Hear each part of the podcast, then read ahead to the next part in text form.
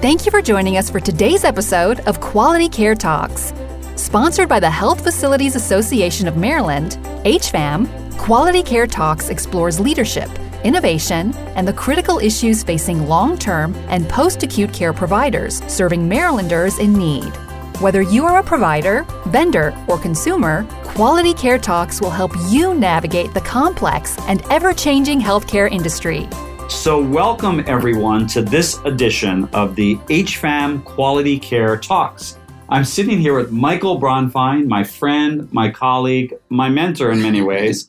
Thanks for welcoming us to the offices of Curio Wellness. Well, thank you for being here. Really appreciate it. Listen, we at the HFAM Quality Care Talks are making a point to prepare leaders of the future for innovation in healthcare. And I got to tell you, I'm impressed with what you're doing at Curio Wellness. Tell us about it. Well, what we're trying to do is define a new category of medicine. Uh, alternative medicine is quite often equated to Eastern medicine uh, versus Western medicine. In Western medicine, we've gotten to the point where we have to understand exactly every element of a mechanism of action or a cause and effect or things of that nature because there is a very heavy focus on safety, which there should be, but also on efficacy and who's going to pay for what. Eastern medicine takes a little bit of a different approach. Their approach is once we understand that it's safe, we don't really have to understand why it works. We just want to make sure that it does work. And I think cannabis is a great example of a plant that has been misunderstood, in fact, vilified for the wrong reasons, when in fact it's got tremendous amount of medicinal value and has been proven so in places outside of the United States. We want to be among the leaders in bringing traditional pharmaceutical research, development, and validation to the products that can be derived from this plant and then made into other forms that are traditional doses pills, capsules, elixirs, ointments, salves, things that people are, are accustomed to both being prescribed and prescribing because we think that's the fastest route to conversion from traditional medicine to more uh, alternative or, or, new age medicine. So it's clear that your experience at Remedi Senior Care and scaling that pharmacy business to, I think, the fifth largest pharmacy serving the post acute long term market in America is influencing your thinking and how you're staging Curio Wellness at really as a pharmaceutical company. Mm-hmm. I would actually say that um, both Neighbor Care, my initial pharmacy company, and Remedi uh, both have heavily influenced my thinking here, uh, but in different ways. Neighbor Care was about the business model and about how do you create a better service model for your customer. Remedi is really about introducing disruptive technology into the distribution model to improve the customer experience, both in terms of efficacy, accuracy, and cost. And so you kind of take both those experiences and they both apply here. So, for example, we're bringing modern horticulture, science, and technology to growing plants so that they're very consistent and very predictable in terms of their physiology, their yield, their outcome, so forth and so on. So, some of the Remedi learnings have helped there, like our lean management system. Uh, I learned lean uh, when we began to implement the robots and realized that we needed a systematic approach to continuous quality improvement. That's what lean really is. It avoids waste and it helps you focus on what are the critical factors that are going to give you low levels of variability and high levels of quality. You know, Michael, the listeners of HFAM Quality Care Talks, they're physicians, they're mm-hmm. healthcare providers, they're operators in hospitals, skilled nursing and rehab centers, assisted living, uh, involved in the whole continuum of care. And of course, providing quality care one Marylander at a time here in Maryland. Together, just the skilled nursing and rehab centers that are members of HFAM mm-hmm. are providing almost 6 million days of care a year here in Maryland across all payer sources. So if you had to speak to them directly, and you are today via this mm-hmm. podcast, what would you say is the problem that Curio Wellness is seeking to solve? It's really twofold. One is we want to shine a bright light on this plant and its medicinal value using science and data and third party variability. So it doesn't matter what we say. It matters what our scientists say, what our third party testing labs say, what the regulators say. So we can give people comfort that they are, in fact, ingesting or utilizing a product that is going to be both safe, effective, and reliable. That's the first thing. The second thing is we believe that businesses only really succeed when they're at scale. And so if you look at Neighbor Care or you look at Remedi or you look at some of the other businesses that we've been involved in, we're not interested in building lifestyle businesses. There's nothing wrong with that. It's just not our interest. So we want to build businesses that can become very large and can help lots and lots of patients. So the bigger we can get the business, the more we can reinvest in research and development and create a virtuous cycle of profits, new investments, new investments, new products, new products, new discoveries, new discoveries, new indications solved, people feeling better, having a higher quality of life. Because we think personally that the pharmaceutical industry has lost its way a little bit. It's become too narrowly focused on too specialized, and it's not focusing on cost effective products that improve your quality of life. It's trying to cure a lot of very, very narrow indications that are certainly important to people. And, and if you have that illness, you want to be cured. But the truth is, it may not really be cost effective for society. It may be great if you can afford it, but that's a whole different discussion. There's a there's a whole discussion that we think is going to happen as this industry evolves about the ethics of medicine, and we want to be at the forefront of that because we think that we can provide people with a much higher quality of life at a much lower cost using cannabis-based medicines. Well, as the United States ages and as we look at utilization and the integration of healthcare, solutions going forward that will bend the cost curve, produce greater clinical outcomes, mm-hmm. and be consumer friendly are going to be huge because we, we can't work otherwise, and they have to be lean. Correct. if they're not lean, they're not going to work. So medical cannabis is relatively new to the United uh, to the United States actually, United and, States. and to Maryland specifically. What's the current sort of market penetration in the United States, and what's the room to grow if you're going to do it the right way with the mindset of pharmaceuticals, consumer focused, that quality? So, under the current Maryland regime, which I think is one of the best in the country, approximately two to two and a half percent of the general population at any one time would be a candidate for a medicinal product derived from cannabis. And one of the myths about cannabis is that you're, you're going to get high from a cannabis based drug.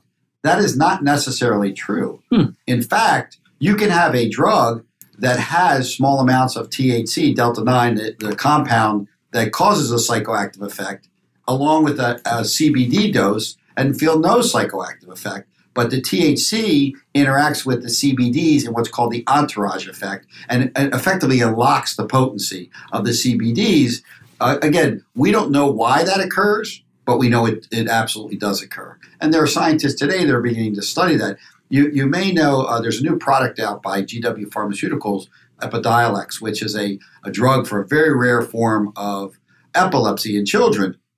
It's a cannabis based product. It's the first product approved by the FDA that is made from the cannabis plant. Not a synthetic or metaphor version, but an actual derived product. So there's now going to a controversy that is, is kind of been solved because one of the reasons why the, the federal government had cannabis on Schedule One is because, quote unquote, there was no validated medical use. Well, that's no longer true. Right. Right. So I think we're in an age of, of transformation and migration. And probably, I would say, somewhere over the next two years at the best case and five years at the worst case, all of the controversy of cannabis will be gone.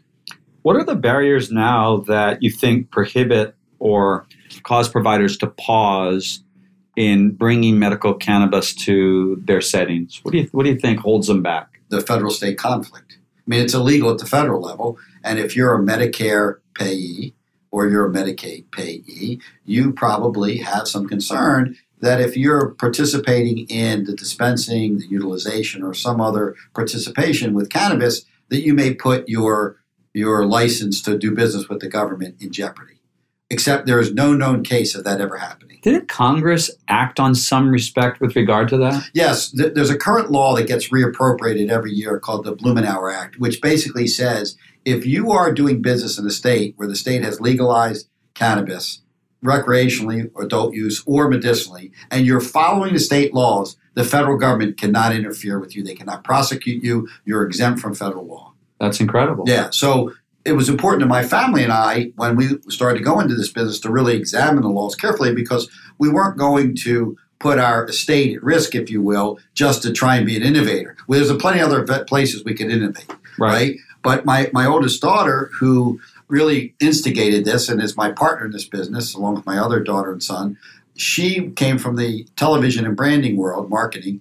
Um, and she did a bunch of research and persuaded me that, in fact, that we could do this without risk because of that law. We went to a couple different law firms, in fact, confirmed that. So the truth of the matter is, you're starting to see hospitals like UPMC in Pittsburgh who are now actively doing research. There are other hospitals that are afraid of it because they think it's going to interfere with their Medicare reimbursement. But the fact is, is that I think that's a false fear. Is that the biggest thing that keeps you up at night? What keeps you up at night as you create and have so heavily invested in really an unprecedented way because it's scalable, because you're not building a lifestyle business, mm-hmm. you're building a scalable business. Clearly, yeah. you have taken steps that you did not need to take in setting up Curio Wellness. So, considering all of that, is there something that keeps you up at night?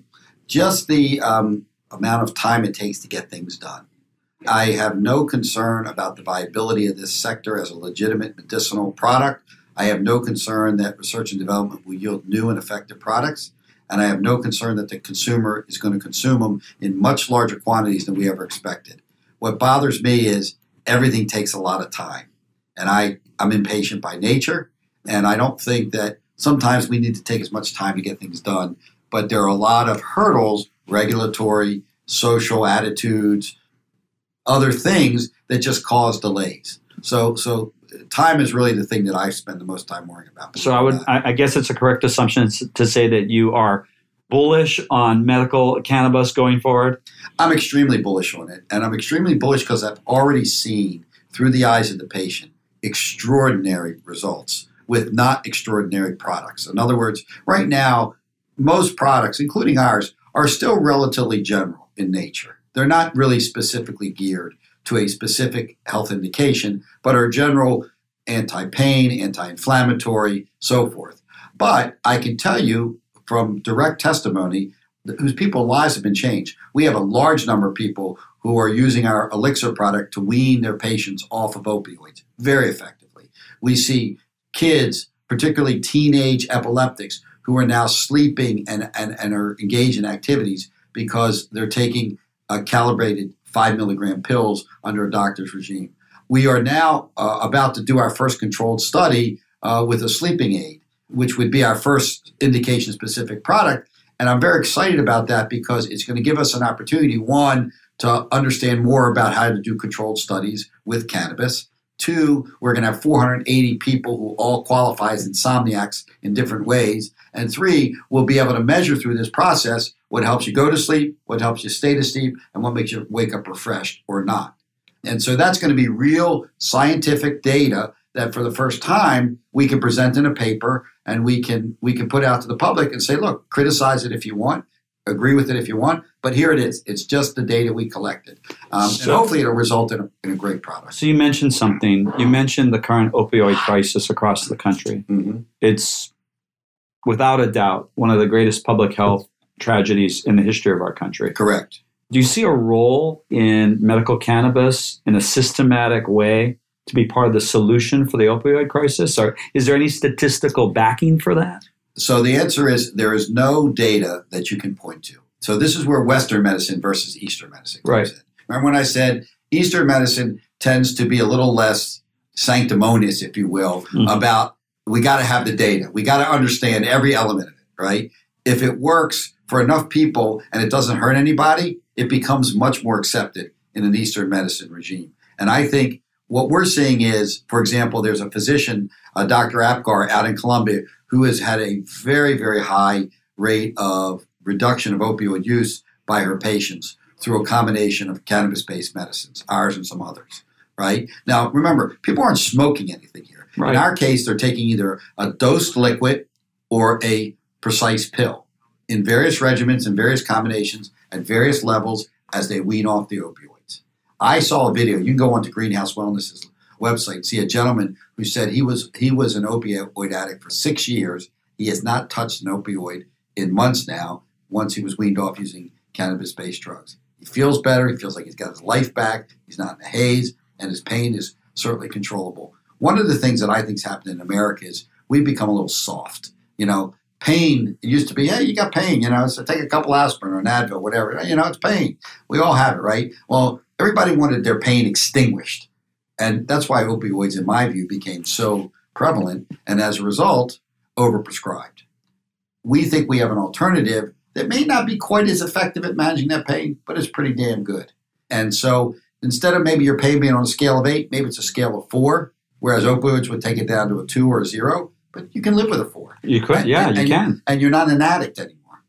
It's true. You know, it's interesting. It used to be called a gateway drug by, by the, the adversaries of cannabis. It's now becoming an exit drug by a lot of different policy people. You went from zero to worldwide expert on medical cannabis. Like, how much did you know at the start? First of all, I would not consider myself an expert. I would consider myself a work in process. Right. That's maybe more knowledgeable today than I was three years ago. But every day I'm drinking from a fire hose of new information and I'm loving it because it's just making me smarter, better, faster, more Right. capable. So, for example, I was away last week and my wife saw this book, Right. right? Right. So she bought it for me. So I started reading it. What is it?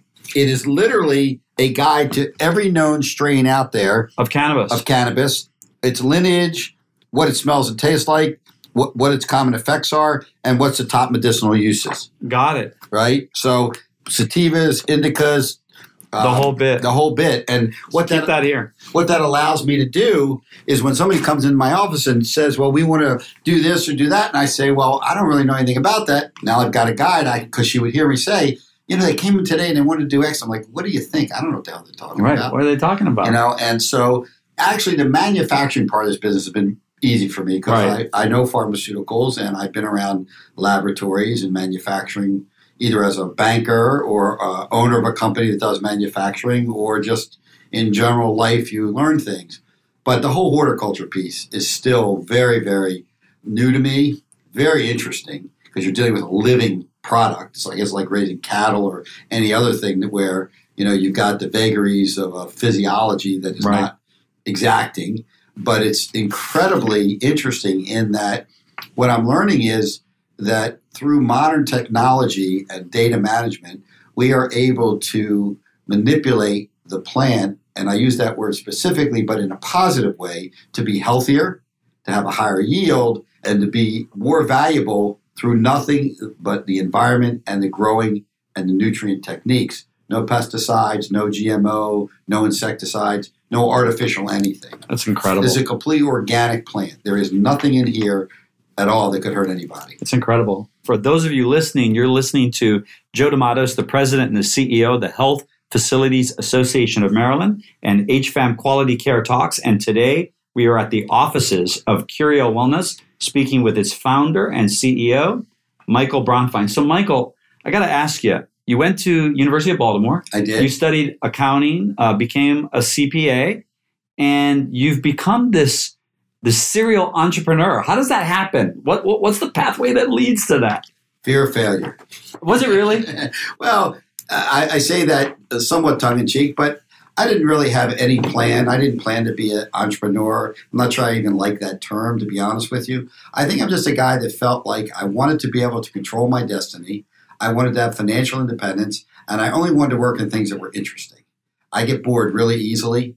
My kids always call me the ADD dad, and they're right about that. And so I love kind of taking on challenges to solve problems that others either haven't been willing to take on or haven't been able, willing to solve. But I believe fundamentally the facts support a solution, and the, the solution just hasn't been found yet. So, you know, we, we started, uh, you know, kind of with Neighbor Care, and we came up with a different business model there using some IT.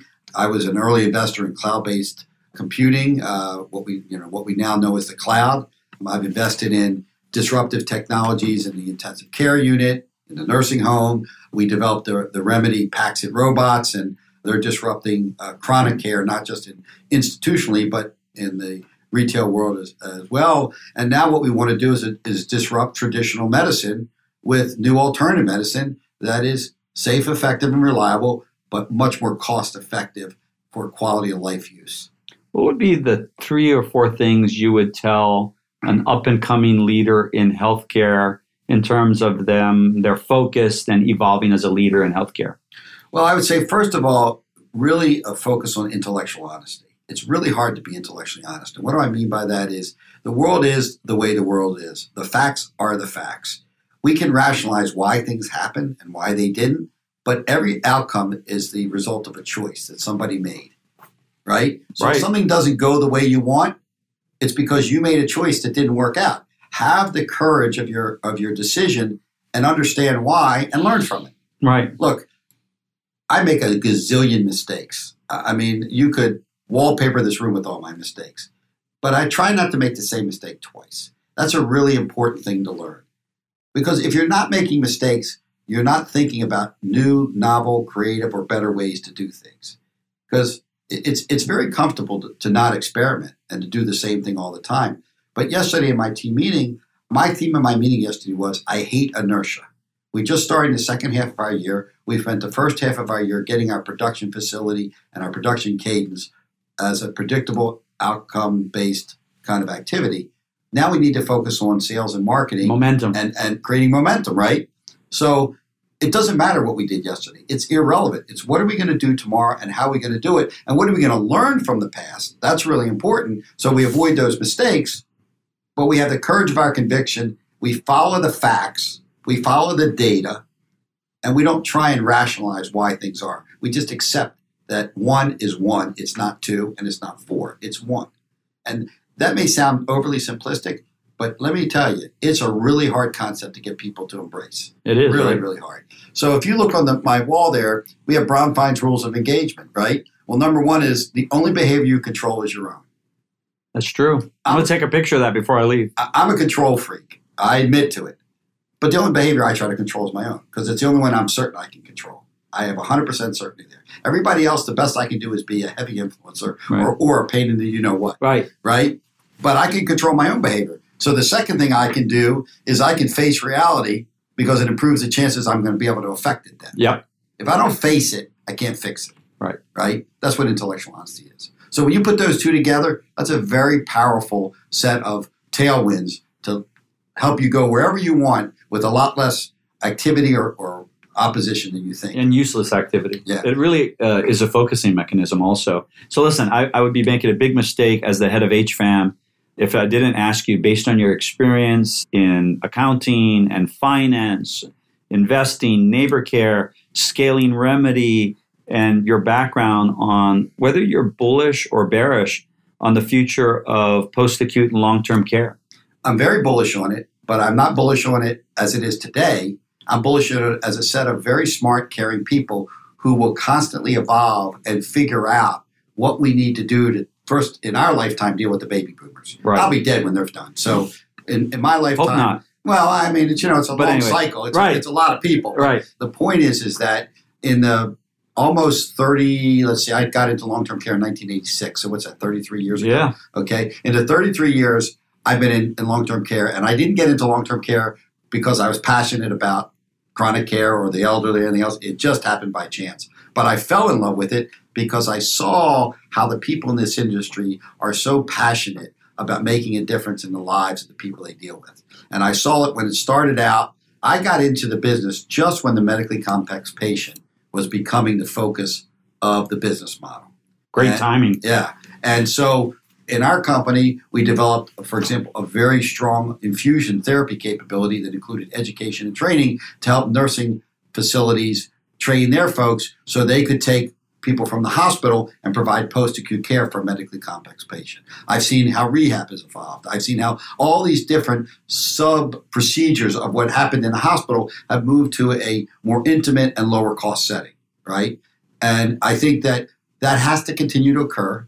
I think there's going to be a need for more technology. Has to expand. Yeah, yeah. And I also think that we have to really rethink the entire regulatory regime. We have a regulatory regime for 1960 nursing homes. We have 2020 care facilities. They're different.